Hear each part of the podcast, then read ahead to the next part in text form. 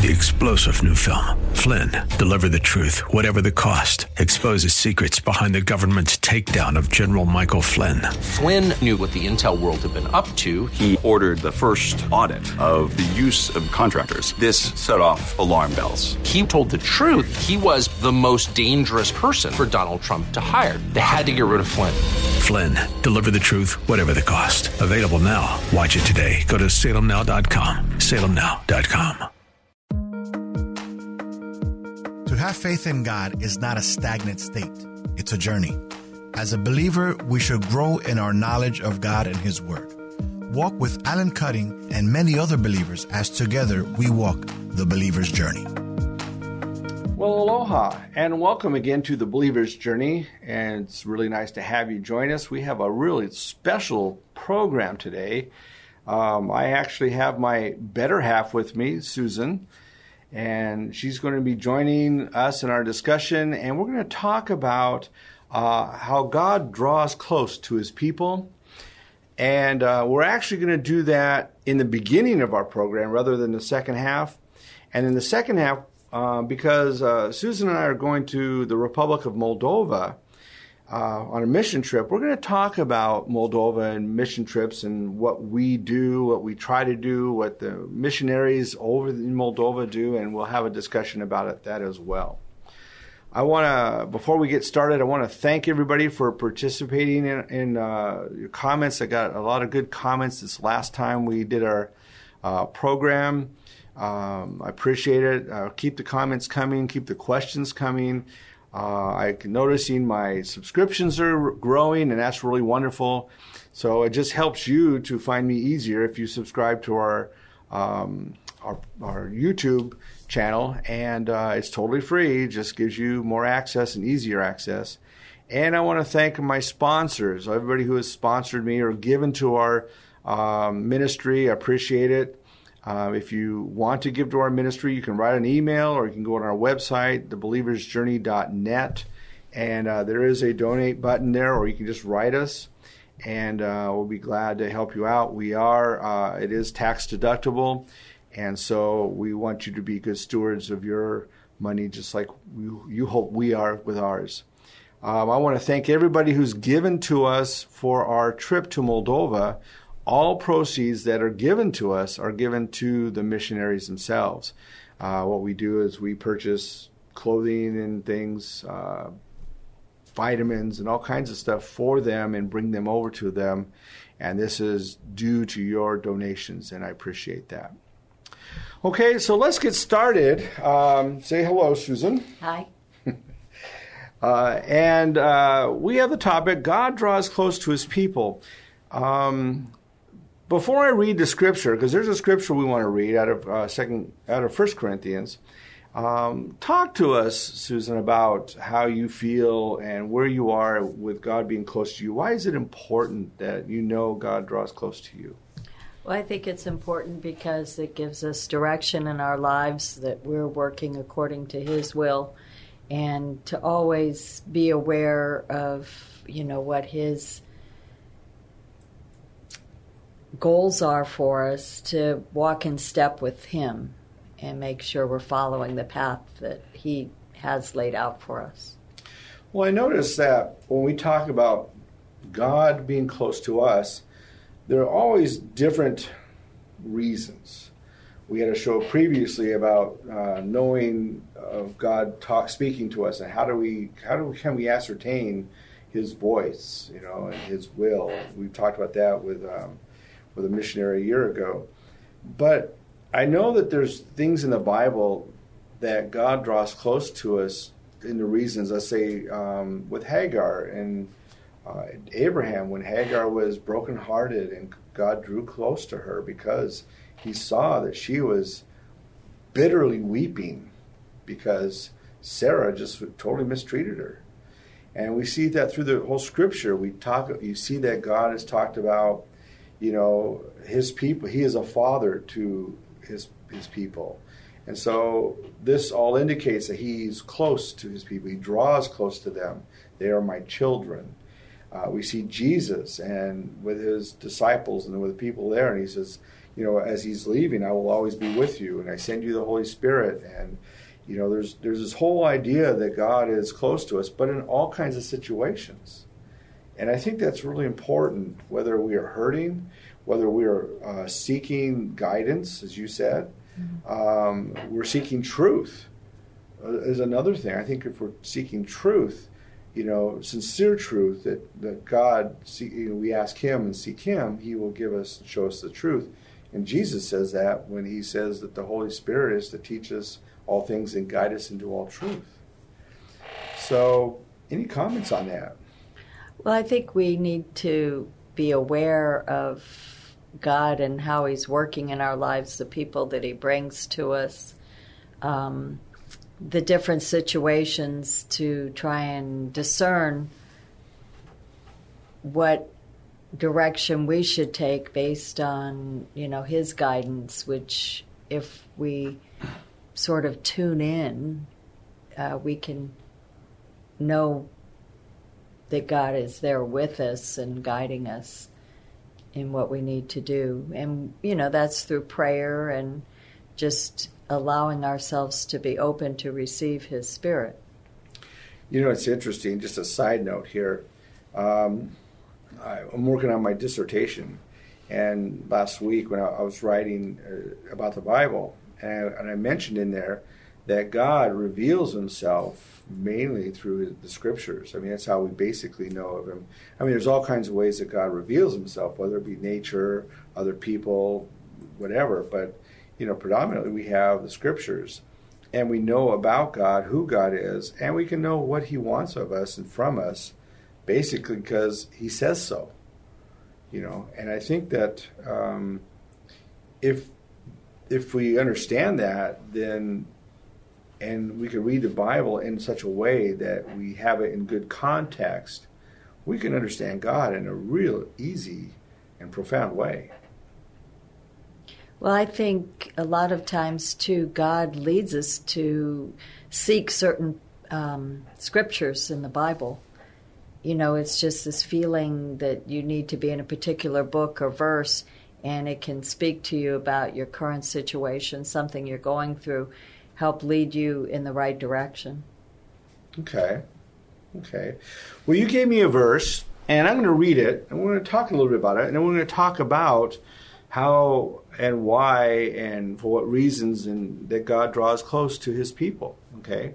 So uh, in 1 Corinthians 2, um, verses 9 through 10, it says this He says, It is written, uh, what no eye has seen, and what no ear has heard, and what no human mind has conceived, the things of God has prepared for those who love him. These are the things God has revealed to us by His Spirit. Okay, the Spirit searches all things, even the deep things of God. So, talk about that scripture a little bit.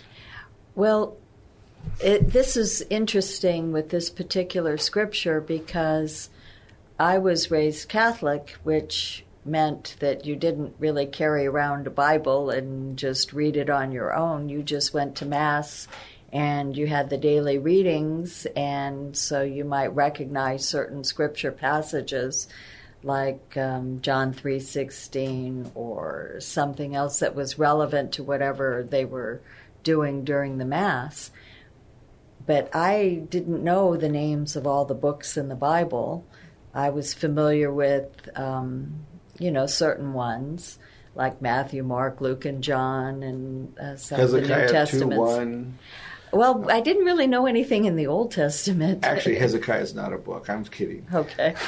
well, you see, my, my learning is still uh, uh, necessary, but uh, so I had been going through a very difficult uh, and contentious divorce with my first husband, and uh, it was really upsetting. And I was sleeping, and I audibly heard this voice tell me Corinthians 2:10. And I'm going, "Well, what's Corinthians?" I had no idea. So I got out my Bible and started looking and I found that there were two books, First Corinthians, Second Corinthians. So I read the scriptures in both that were 210 and I realized it was uh, First Corinthians 2:10 that seemed to apply to my situation to bring my awareness that God was there and all I needed to do was look to him and follow him and he would be there for me. And so that was very meaningful. You know, it's interesting. I think because, you know, you and I both have seen a lot of people go through a lot of hurtful situations and harmful situations and so forth. And we've had friends who have, you know, suffered from death of their loved ones, uh, even most recently, your best friend. Um, but through the years, we've seen this, and it's amazing in looking at these people, and there's probably a couple handful of people, especially, that some of them really get it. They know God's with them. They know God's there. It's a matter of getting their self aligned with, knowing and feeling emotionally grasping and, and, walking through the day that God is there. And then you have the other side wondering, well, is God really here? Look at all my loss. Look at my pain. Look at all the suffering. Look at what I'm going through. You know, does God even love me? Am I just not, because I don't think He's here, I don't feel like I'm worthy. I mean, did you experience any of those? Well, I always felt that he was there in a knowledge sense, but actually really feeling him because of my background. Uh, I was never really taught of, about a personal relationship with God. And when that was revealed to me, you know, it felt personal. And I could see after that all the different ways that God was working in my life, the people that He was bringing in my life, the opportunities, just the protection. I mean, it was just all so evident. So I'm going to bring up something personal about you. I haven't told you I was going to do this. Uh oh. well, we'll see I, where that goes. especially when we leave. well, we'll see. Um, I know that when you and I have talked, this is years ago. This is not even recent. This is in the first part of our relationship. Um, you were really hurting, and and I could see there was a problem. And I asked you about God loving you, and you said to me, you didn't feel that you were worthy enough that God would even really love you. Do you remember saying that? No. Yeah, you said that. okay, because you're unworthy. those, those were the words you use. I am unworthy. I don't know how God could really love me. And this was early on in our relationship, maybe the first, within the first year or, so in our relationship. And so it's been an ongoing work, I think. But um, do you have do you remember any sense of feeling like? Well, going through really difficult times, uh, you have self doubt and feelings about things, and I think even people who are secure in their relationship with God question things from time to time, especially when they go through a difficult time, like the loss of a loved one or um, you know just a difficult circumstance like a divorce or illness. There are so many occasions where you have that doubt that comes in, or you wonder if you're worthy enough. Um, I don't think it means you don't have a relationship with God. I think you just have vulnerable periods of time. Yeah. I know that uh, in talking about divorce, divorce has to be one of the hardest things. I, I think divorce is even harder than uh, a spouse dying. Uh, I've had both. I've had someone divorce me, and I've had someone die on me. so, but the divorce is hard because you feel like you're rejected, so you're not good enough, and you feel all these feelings of rejection and uh, I'm not good enough, and is anybody going to like me or love me? Um, especially if you're married to somebody who tells you that nobody's going to love you. I mean that. I mean you've experienced that. Yeah, I think that's a pretty common situation. Yeah. So, um, but I think through all of that, that's why I, I, talk a lot about getting into your scriptures, reading your scriptures, and and having the scriptures your foundation of, of understanding, so that you're you're strong and that you understand. So when things come down on you and crash on you, that you you don't fall apart, and you don't fall apart because you're grounded in the scripture. And I think that's a huge thing. Um, I understand the sense of loss, and that doesn't matter. You're you're going to feel a sense of loss and hurt and pain no matter what happens when somebody's gone. Mm-hmm. But the sense of am I worthy? Does God are you really there? Do you really love me, or am I just really unloving or not worthy? That I think comes from a basis of am I grounded in the Scripture? I mean, do you what do you think? Well, because I had not really had that background. You know, that was a learning curve for me and researching and getting into the different scriptures. And actually, I still have a lot of notes and things that I took during that period of time as I went through different books in the Bible, different scriptures, the things that spoke to me. Um, that, you know, is God leading me to those areas to learn and it made a big difference. I have to say, I, am probably more for, fortunate than most people. Uh, once I got my act together, I was probably what, in my mid 30s. Once I got my act together, I was able to draw on the things that were taught to me. And I had this person on my program is Lon Ekdahl. And Lon taught me a faith like I've never known a faith from anybody before is that when stuff happens, you know, God, it's God's in control. I mean, it's amazing that um, when I was living with him and we were going to a little church and we didn't have enough money for, our, I think it was electric bill or mortgage, I'm not sure which it was, and we were short.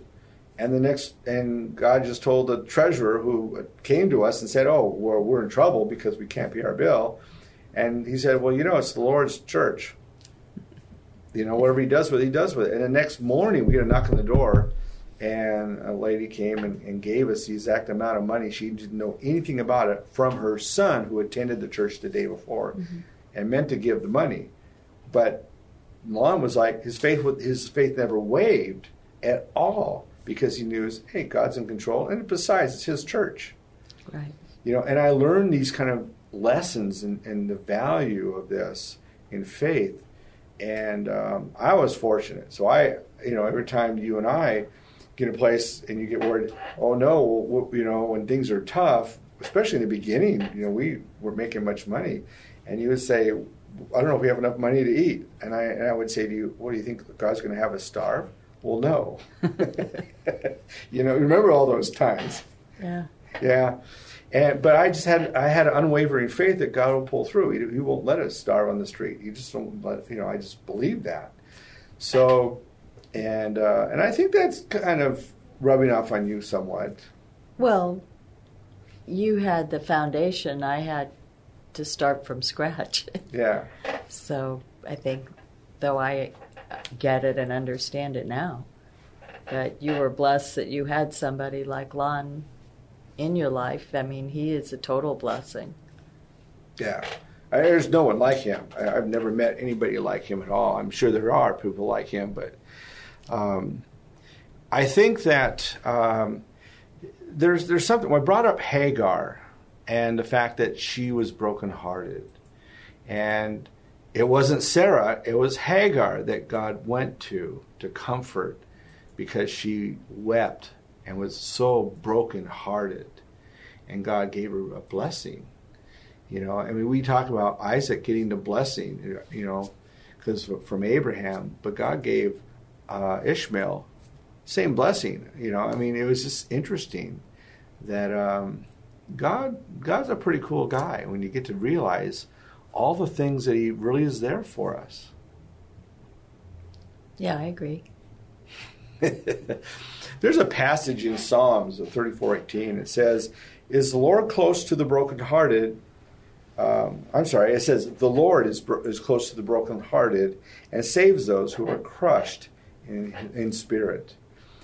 And I believe that's so true. I mean, there are times when I have been so hurt and brokenhearted.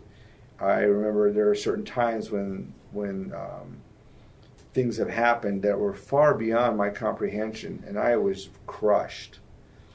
And uh, my problem was, the, let's say one particular situation, I, because of something somebody did to me, I basically uh, built in a, a non forgiveness for this person. And I went to Hawaii, visit Lon just before I moved there.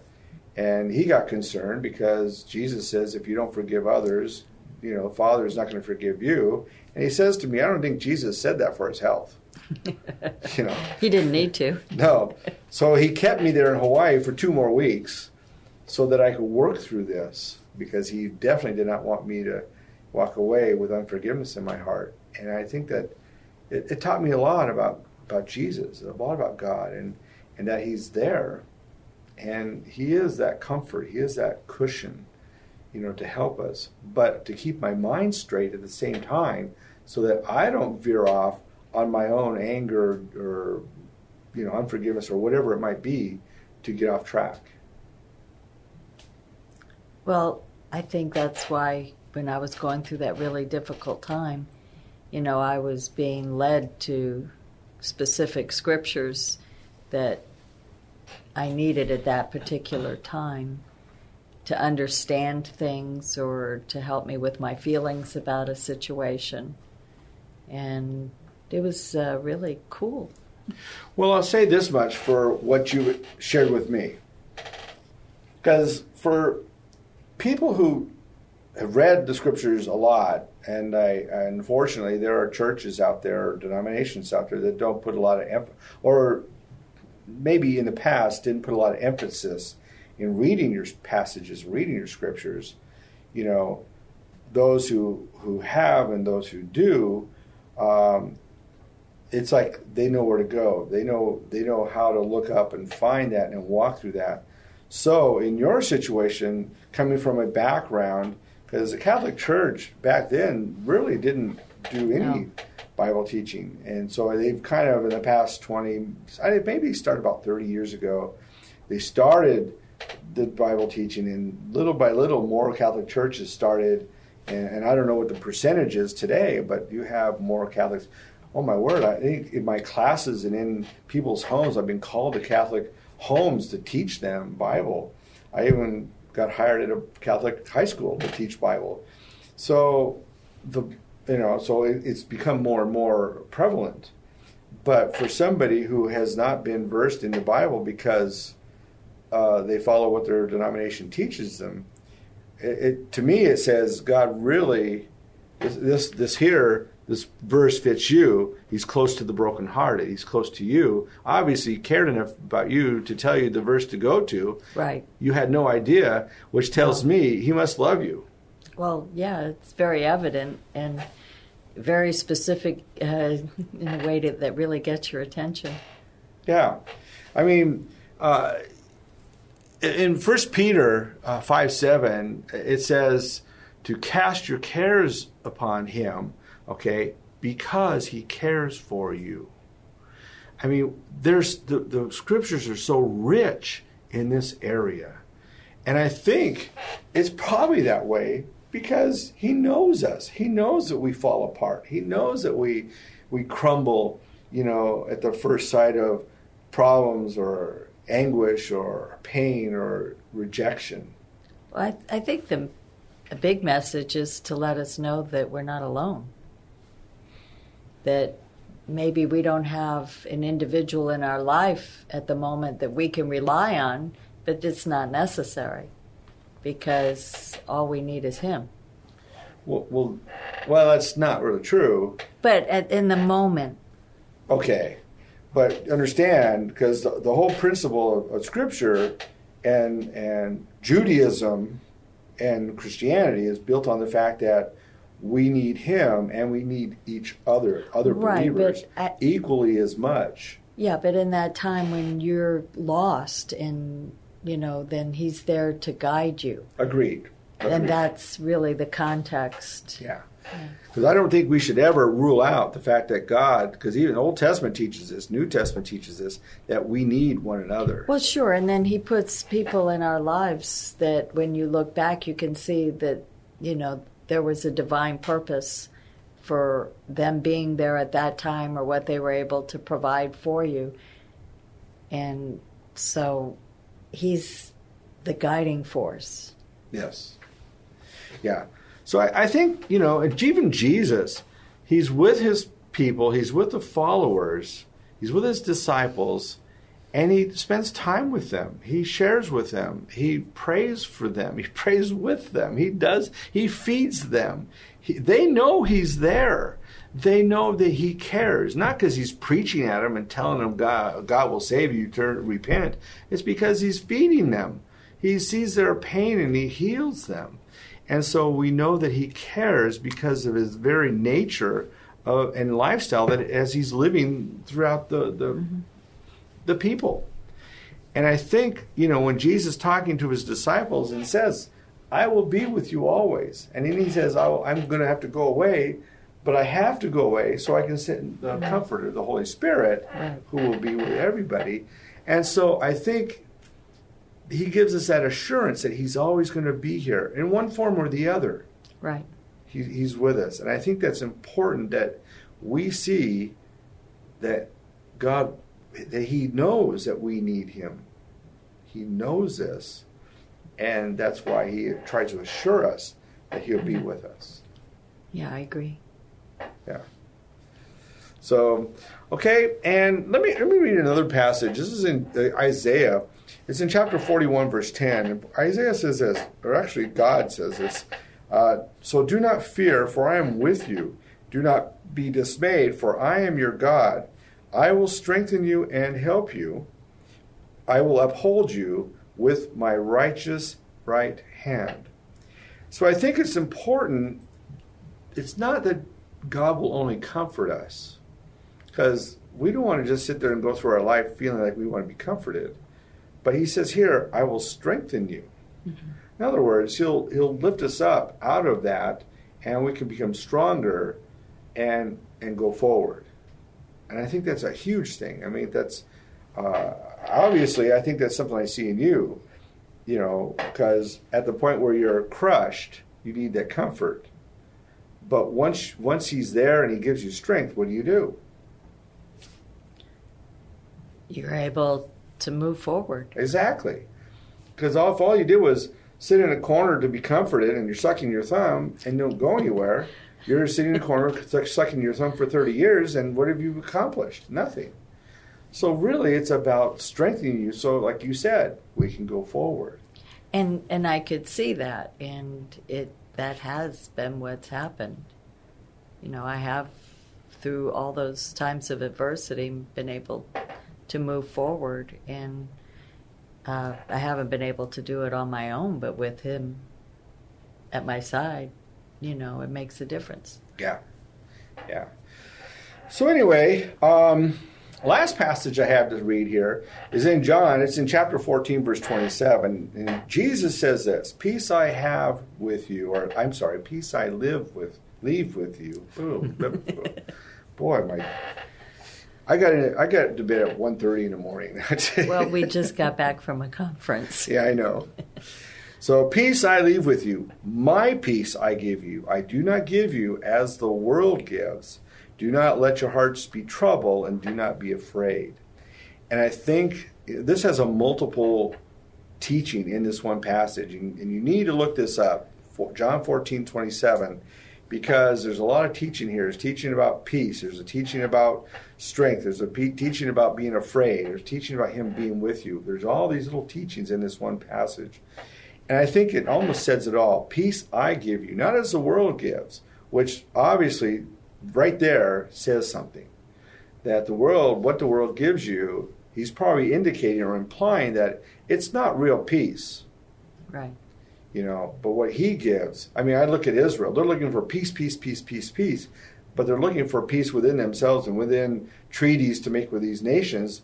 But they need the peace of God Right. more so than the peace from Iran. Mm-hmm. I mean, they really need, and we are the same way. We need the peace of God in our lives, not the peace that I feel happy because I'm in a state of happiness. Right. I mean, that's false peace. And I think that that's one thing that we all look for is peace. You know, I think so, and that's where we can find that through the scriptures, where he speaks to us about how to achieve that. yeah, yeah. So he tells us not to be afraid. I'm Still working on that one. yeah, I'm, I'm laughing at my wife here. I'm a work in progress. so, you know, and it's nice to know we're not all perfect. You know, we still deal with some of those things, you know. But as long as, like we said earlier, as long as we're going forward, that's what's important. There's no such thing as a good Christian or a bad Christian. We're either mature or we're immature. Hopefully, as we are immature, we're growing toward maturity. Well, if we think we have all the answers, then we haven't understood the lesson. That's perfectly exactly right. So I want to encourage everybody to understand that God does draw close to us. He, he, it's, it's been his purpose to do that since the creation of Adam and Eve. What did he do with Adam and Eve to show this? He walked with him in the garden. He was close to them. You know, even with Cain. I mean, people talk about Cain and Abel, how Cain killed Abel. Guess what, people? God came to Cain while God well Cain was angry and he told Cain, "Whoa, you need to take your anger and fix this because if you don't, you're going to do something you're going to really regret." And guess what? He let his anger go and he killed his brother. And God warned him. God came close to him to let him know. And he did it in a way that was comforting. But Cain went off on his human side nature, his sin nature, and killed his brother anyway. So understand, God comes comes to us. He draws close to us. He comforts us. He leads us, and He gives us guidance. All the things we've talked about, and we're going to find these things in the Scriptures. We're going to find these things. These are just a few scriptures that I have found.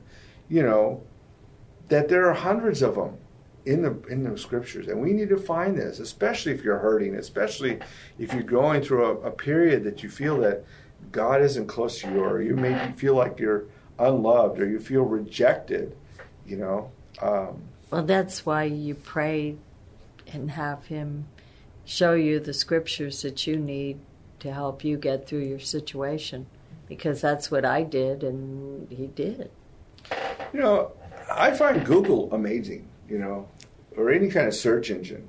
You can type in a topic, you know, and ask for Bible verses, and they have all kinds of, you know, websites come up that have the different Bible verses. Now, mind you, some of those Bible verses don't match, but the ones that do, you can read that passage, not that scripture, but the passage above and below, and find all kinds of stuff that's helpful. The scriptures are amazing, and I really encourage everybody. I taught about this uh, several weeks ago. You need to be in your Bible. You need to read your scriptures. You really do.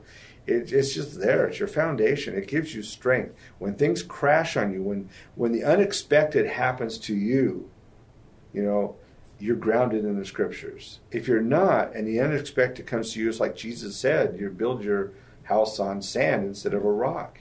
Mm-hmm. And we got to understand when a tragedy happens, if you're built on the scriptures, you're, you're going to be solid. You know. Well, I, I think that's the lesson here. Okay, so the second thing I want to talk about, or we want to discuss, Susan and I are going to the Repu- Republic of Moldova. We just call it Moldova.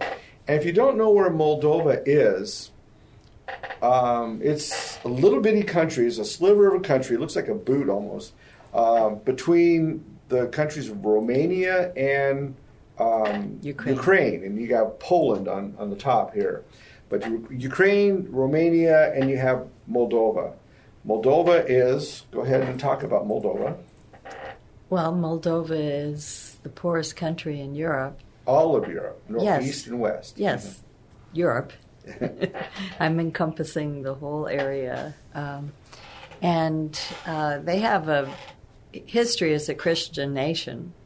Uh, their um, primary historical figure was uh, Stephen the Great, and he uh, stopped the invasion of the Ottoman Turks, uh, bringing, uh, you know, Islam to Europe, and it stopped there in Moldova. Actually, the country of Moldova uh, was actually all of what is uh, Romania, and when the USSR was created, and they took in all these countries, they renamed a large portion of the country as Romania, and also included in Romania Transylvania, which had been a separate nation like Moldova.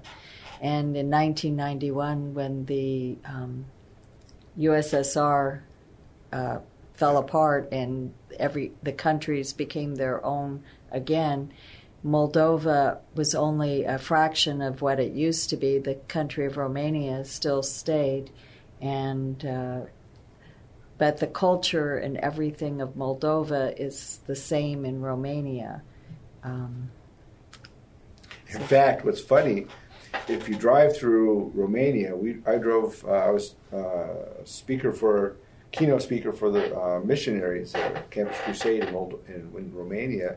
We drove from Moldova into Romania, and several miles you'll see signs all over Moldova this, Moldova that. So the the evidence or, and all the the feel of Moldova is still in Romania. right, it's basically the same people, same language, same culture, Yeah. uh, just different names. Now, Romania is part of the European Union, and Moldova is not. Moldova tends to buy its energy from Ukraine, which gets its energy from Russia, and so it kind of leans that way. Being the poorest nation in all of Europe, here's an example. Um, your people who live in the city, so we go to Chisinau, people live in the, in the capital or in the city, usually their income average is about $300 a month. Okay. Correct. Now I know that their rents are closer to five or six hundred dollars, so they're already behind the times. So there's a problem right there. And the people in the villages, their average income is about fifty to seventy-five dollars a month. However, they do grow their own grapes, potatoes, food. They do have their own chickens and whatever animals, and they sell them to market. And this is basically how they survive. If you ever watch the movie Fiddler on the Roof, and you look at these old houses and these old dirt roads, well, that's what a village looks like in Moldova. So if you ever want to watch the Fiddler on the Roof, which I highly recommend, you'll see what Moldova looks like in the village. So, go ahead. Well, the people in Moldova are very um, warm and welcoming. Unfortunately, because of the poverty, a lot of uh, the adults have to go to other countries to be guest workers so that they can earn enough money to send back to Moldova to support their families, which in a lot of cases creates what are called social orphans. They're not orphans in the sense of the children where their parents are deceased, but they are either living with a grandparent or another relative, or if they have no other relatives, then they do live in orphanages. And that creates a huge social issue because these children are separated from their parents. And uh, it makes it very difficult when we've been to the schools and have talked with the students. You know, a lot of them say, We want to leave Moldova. We want to go to the United States. We want to go to uh, England or some other country because they feel they aren't going to be able uh, to sustain, uh, you know, livable lifestyle in a country like the circumstances that they live in. And we encourage them to stay because you can't have change if everyone leaves. You have to be that change. Um, when Susan mentioned that the parents go to other countries, so what you have is you may have a father who might go to Italy. Since the language are pretty similar, you have a lot going to Italy. You have some going to Russia. You have some going to Portugal. So they are in other countries. So you'll have, and they'll be gone for maybe nine or ten months of the year, and they'll visit for a month or two, and then they'll go back to work. Um, sometimes they even come less than that. But I think they have to come back a little bit. But um, so most of the kids, children, grow up without a father. Right. In fact, one of the missionaries that we work with, his father, most of his life growing up and even into adulthood was working and living in Portugal. And he and the rest of his family were with his mother in Moldova, and they very seldom saw their father. Yeah. And you could see the pain that he went through because he knew his father was there, his father loved him, but he couldn't be there. He was having to work to send enough money so the family could survive. So the other thing Susan said was sometimes the father and the mother work outside the country, which leaves the children with either uh, an uncle or grandparent or an orphanage. What that does is that, especially because of these orphanages, it Moldova is one of the highest child trafficking centers in the world. Human trafficking. Human trafficking, well, from children, Yeah. and uh, they're taken for oh well whatever they take child trafficking for. though. I mean, it's just really terrible. So basically, um, uh, that's one problem. We do have orphanages uh, that are there, uh, like Stella's house, that actually, you know, uh, keeps the kids there and they raise them. And then when they graduate from school, they actually give a plan to help them have a, a career. They'll help them get into college or university so that they don't get caught up into the uh, child trafficking even when they're 18 years old. So it helps them even further, which is really nice. There's not many orphanages that do that at all. Well, Stella's house really isn't an orphanage. It's uh, Well, yeah, it is kind of. not officially. It's it's for it's older kids. No. You have them from like junior high and up. Well, I was mean not small children. Okay. So, um, the other problem this runs into is the fact that um, you have kids that now that when they get out of the situation with their aunt or uncle or, grand, or uh, without their parents because they don't know what it's like to see a father or mother re- interact or a husband and wife interact they grow up they get married and within a couple of years or a few years they're, divorce They don't know how to have a relationship. Exactly, and the divorce rate in Moldova is incredibly high. Um, the, one of the um, missionaries that we support and we work with very, very closely, their name is Radu and Luda Kukos. Um, basically, they work with families and to help them understand about relationships, about marriages, about children.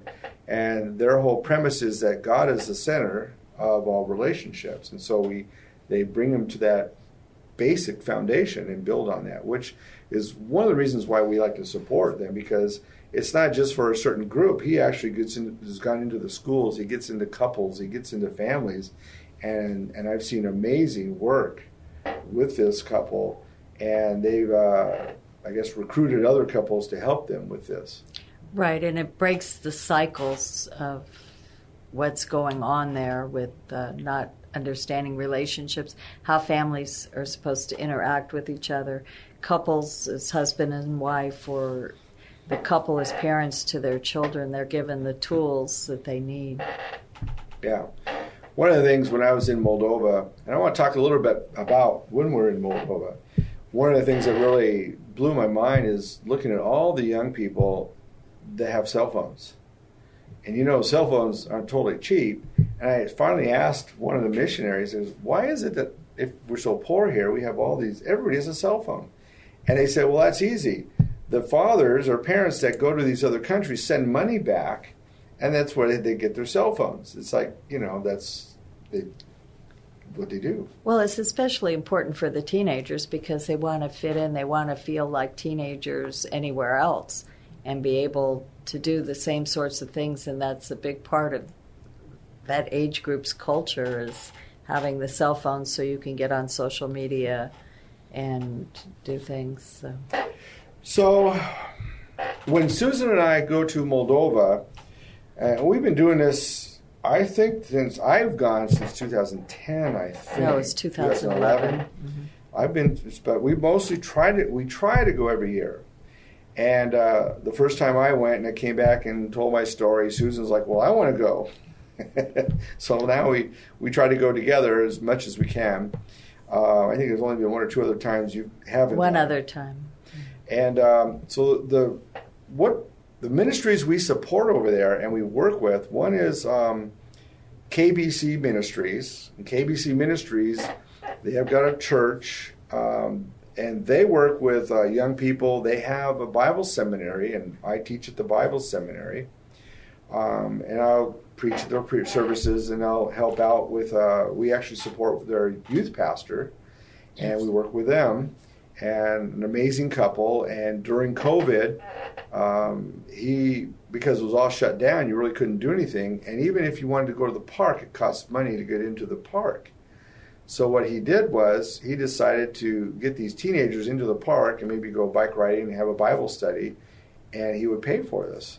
So these kids can get in there and have a Bible study during when they were shut down. It was really cool. Right, because they were outdoors. It was safer. Yeah. So, um, so they're still trying to find ways of ministry. One of the things that KBC Ministries also has, they have a, a camp. Um, one of the churches here, Community Bible Church in San Antonio, bought and paid for a camp for them so that they can have teenagers in, in camps for people.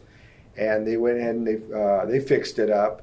And the incredible thing with with um, KBC Ministries is the fact that they uh, if you go to church there and if you want to go to camp, if you invite five people, you get to go free. Right. I just don't remember if the camp cost $25 a person or $75 a person. Well, I, I don't remember either, but it's been so successful because they are able to bring so many people who haven't heard about God and they're able to witness to them, and they have a lot of them uh, really begin to get involved with, um, you know, faith. Yeah. And they say they have approximately 75% of the kids that come to camp are non Christians. Right. Which is pure ministry. They're not doing it to have fun and they're not paying $350 a, a child to go to camp. Of course, they can't, couldn't afford it, it would go broke in the first place. But, you know, for them to do this just pays its way to keep it going and to bring people to Christ. And it's been very effective. And it also, even for those who initially don't come to Christ right away, they learn and see things on how to improve relationships and make new friends. And uh, it has a lot of benefits. The second group we work with is, or I work with, this group is uh, Young Life, and that's a pretty popular ministry. And the the um, missionary I work with, his name is Yuri, and he always has me come to. He's a teacher also. Uh, he teaches business in the in the schools there, and he has me come and talk to his classes about Jesus and about business and about things. We have our own business, and so um, it's pretty cool. And and it's funny when they first asked me to come teach, I said, Well, I don't know really a lot about business. My whole thing was I use biblical principles because I'm a, a minister, and so I use the Bible as my guide through business that has helped us become successful. And he says, Oh, that's okay. like, really? Well, it, it going into the classroom has been really, really great, and the kids ask great questions, and they're really curious about how people live in the United States and uh, the things that are important, and then we can talk about how God works with us and through us, and so it, has been really great. And the last group that we work with is Campus Crusade for Life or for Christ, and it's uh, I guess the initials are it's CRU, C R U, and um, we probably do most of our work with them. Uh, they have about, depending on, on what year it is, they have between sixty to seventy people on staff. Um, you have probably about twenty five to 30 couples that are married, married couples, and you have a lot of singles. And Campus Crusade works with uh, different areas, whether it be with teachers, and I work a lot with the teachers, and I have um, interpreters because they want to hear this in, in Romanian. So I have Or. Russian. Well, usually with the teachers, it's Romanian. Yeah. When we do seminars, it's either Romanian and or Russian. When I'm preaching at churches, it's usually Russian. Um, but they do have a Romanian group here and there. Um, they also have a, a sports group there, um, and they have uh, groups for It's athletes in action. athletes in action. Then they also have um, another group with te- for uh, college students and high school students, just with students. And then they have a family group, and then they have a, a chur home church group. And so they have all these different groups that they work individually, and then they work collectively. And I don't know, they it's really weird because I wear aloha wear. It kind of throws them, and I become I have this. They're used to it now. They are, but it's funny. They at first they'd laugh at me and they'd say, "You know, do you always wear that?" And I go, well, "Yeah." I mean, and so um, I teach at the seminary with the Aloha shirts. Well, you're memorable. So it's become my signature. I've done every show except for one. I've done every show with Aloha shirt. One, I had the red, white, and blue stars and the stripes on uh, last year on uh, Fourth of July. But basically, um, with them, it's funny because I have white hair, and they think I'm wise. Well, also in Moldova, most people don't live past their mid 60s or or older. So um, to see someone who is, say, over the age of 50 who has vitality and energy and still out there working is unusual for them.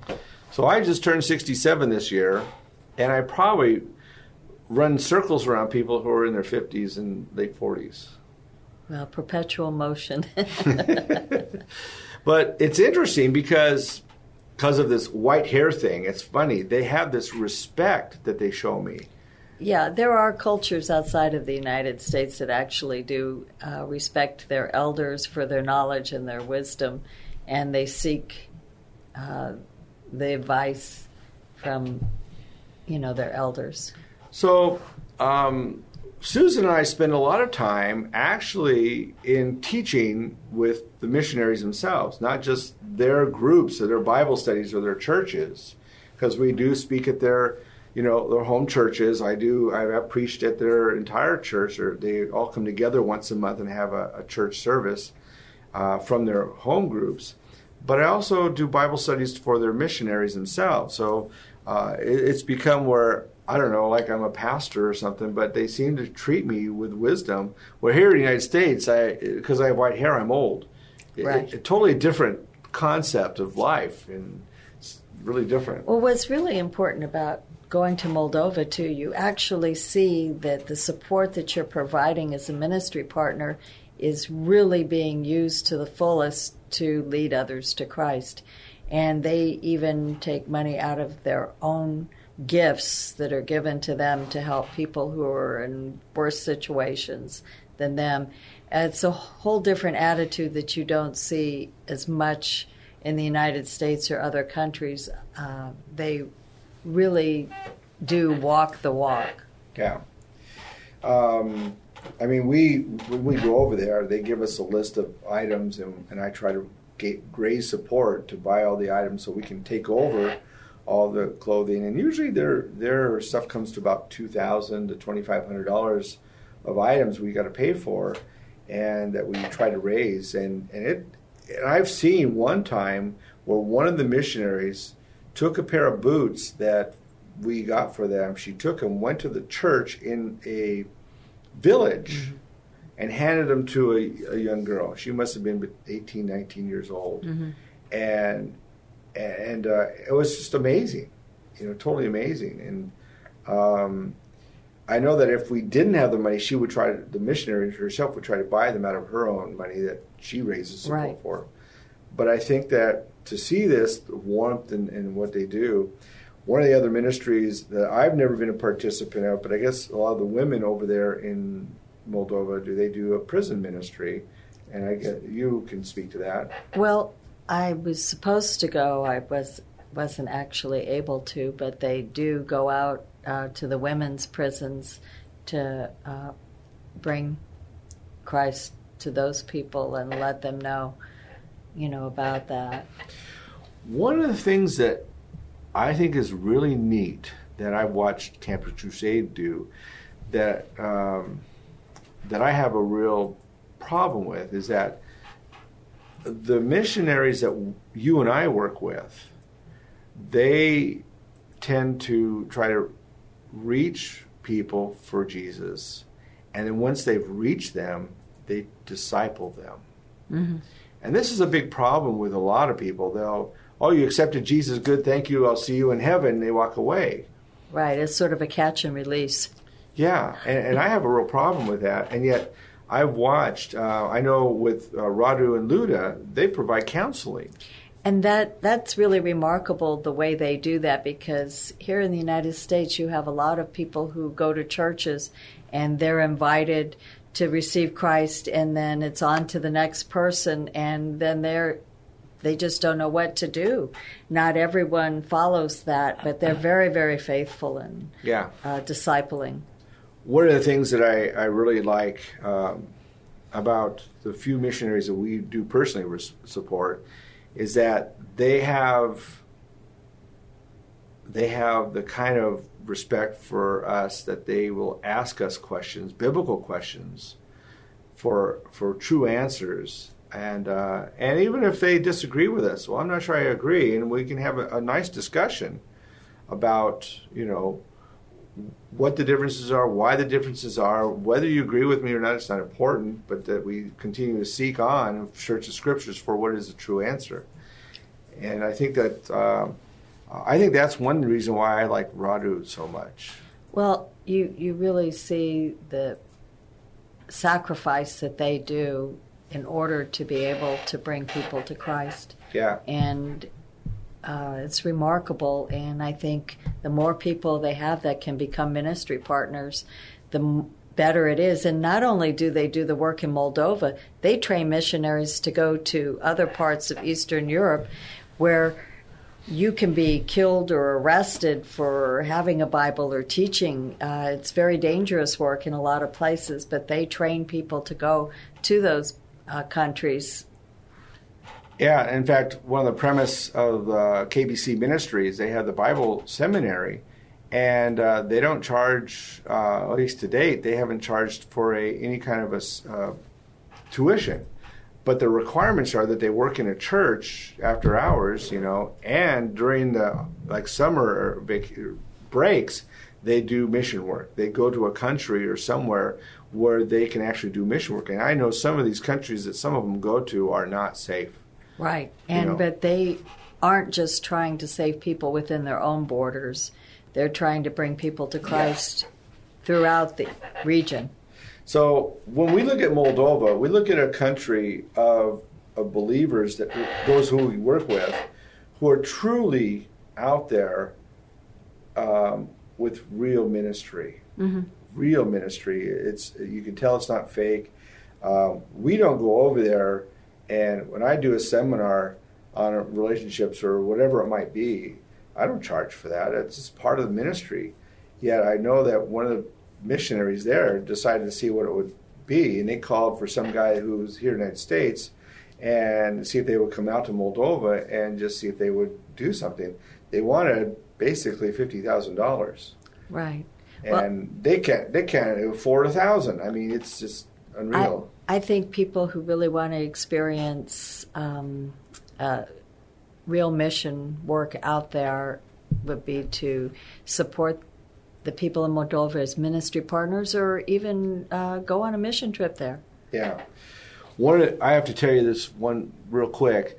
One of my favorite missionaries that we support, his name is uh, Sasha Gurman. And he was one of my students in the Bible seminary. I think he was probably my best student. My, I can't say favorite, but he was my best student.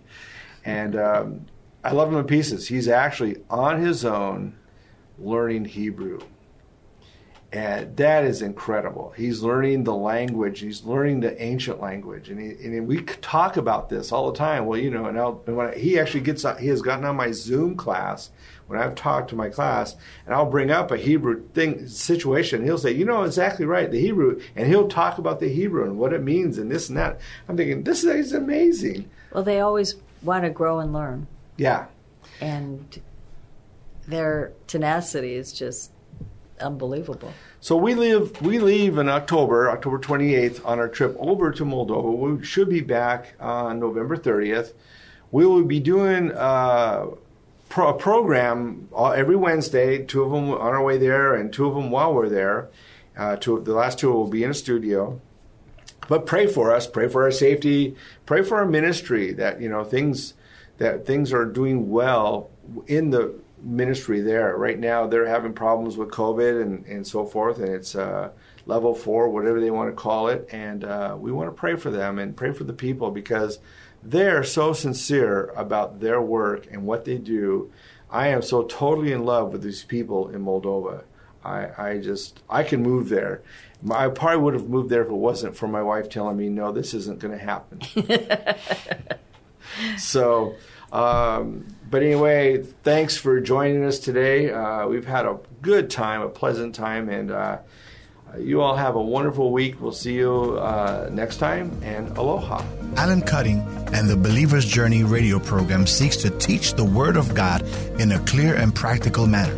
For more information, please visit the podcast page at am630theword.com.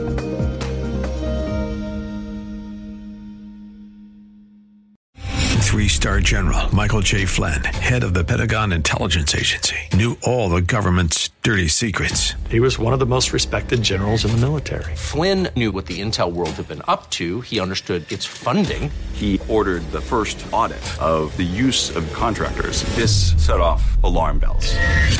The explosive new documentary, Flynn, Deliver the Truth, Whatever the Cost, uncovers the facts behind this scandal. Flynn told the truth. He was the most dangerous person for Donald Trump to hire. I find out the worst enemy that I'm going to face in my life is right here in America. They took my assessment and they wanted me to change it. And I was like, I'm not changing it. They had to get rid of Flynn with in depth interviews, archival footage, and never before seen personal records of the man behind the headlines. I just felt like I was drowning. Flynn, deliver the truth, whatever the cost. Available now. Watch it today. Go to salemnow.com. Salemnow.com.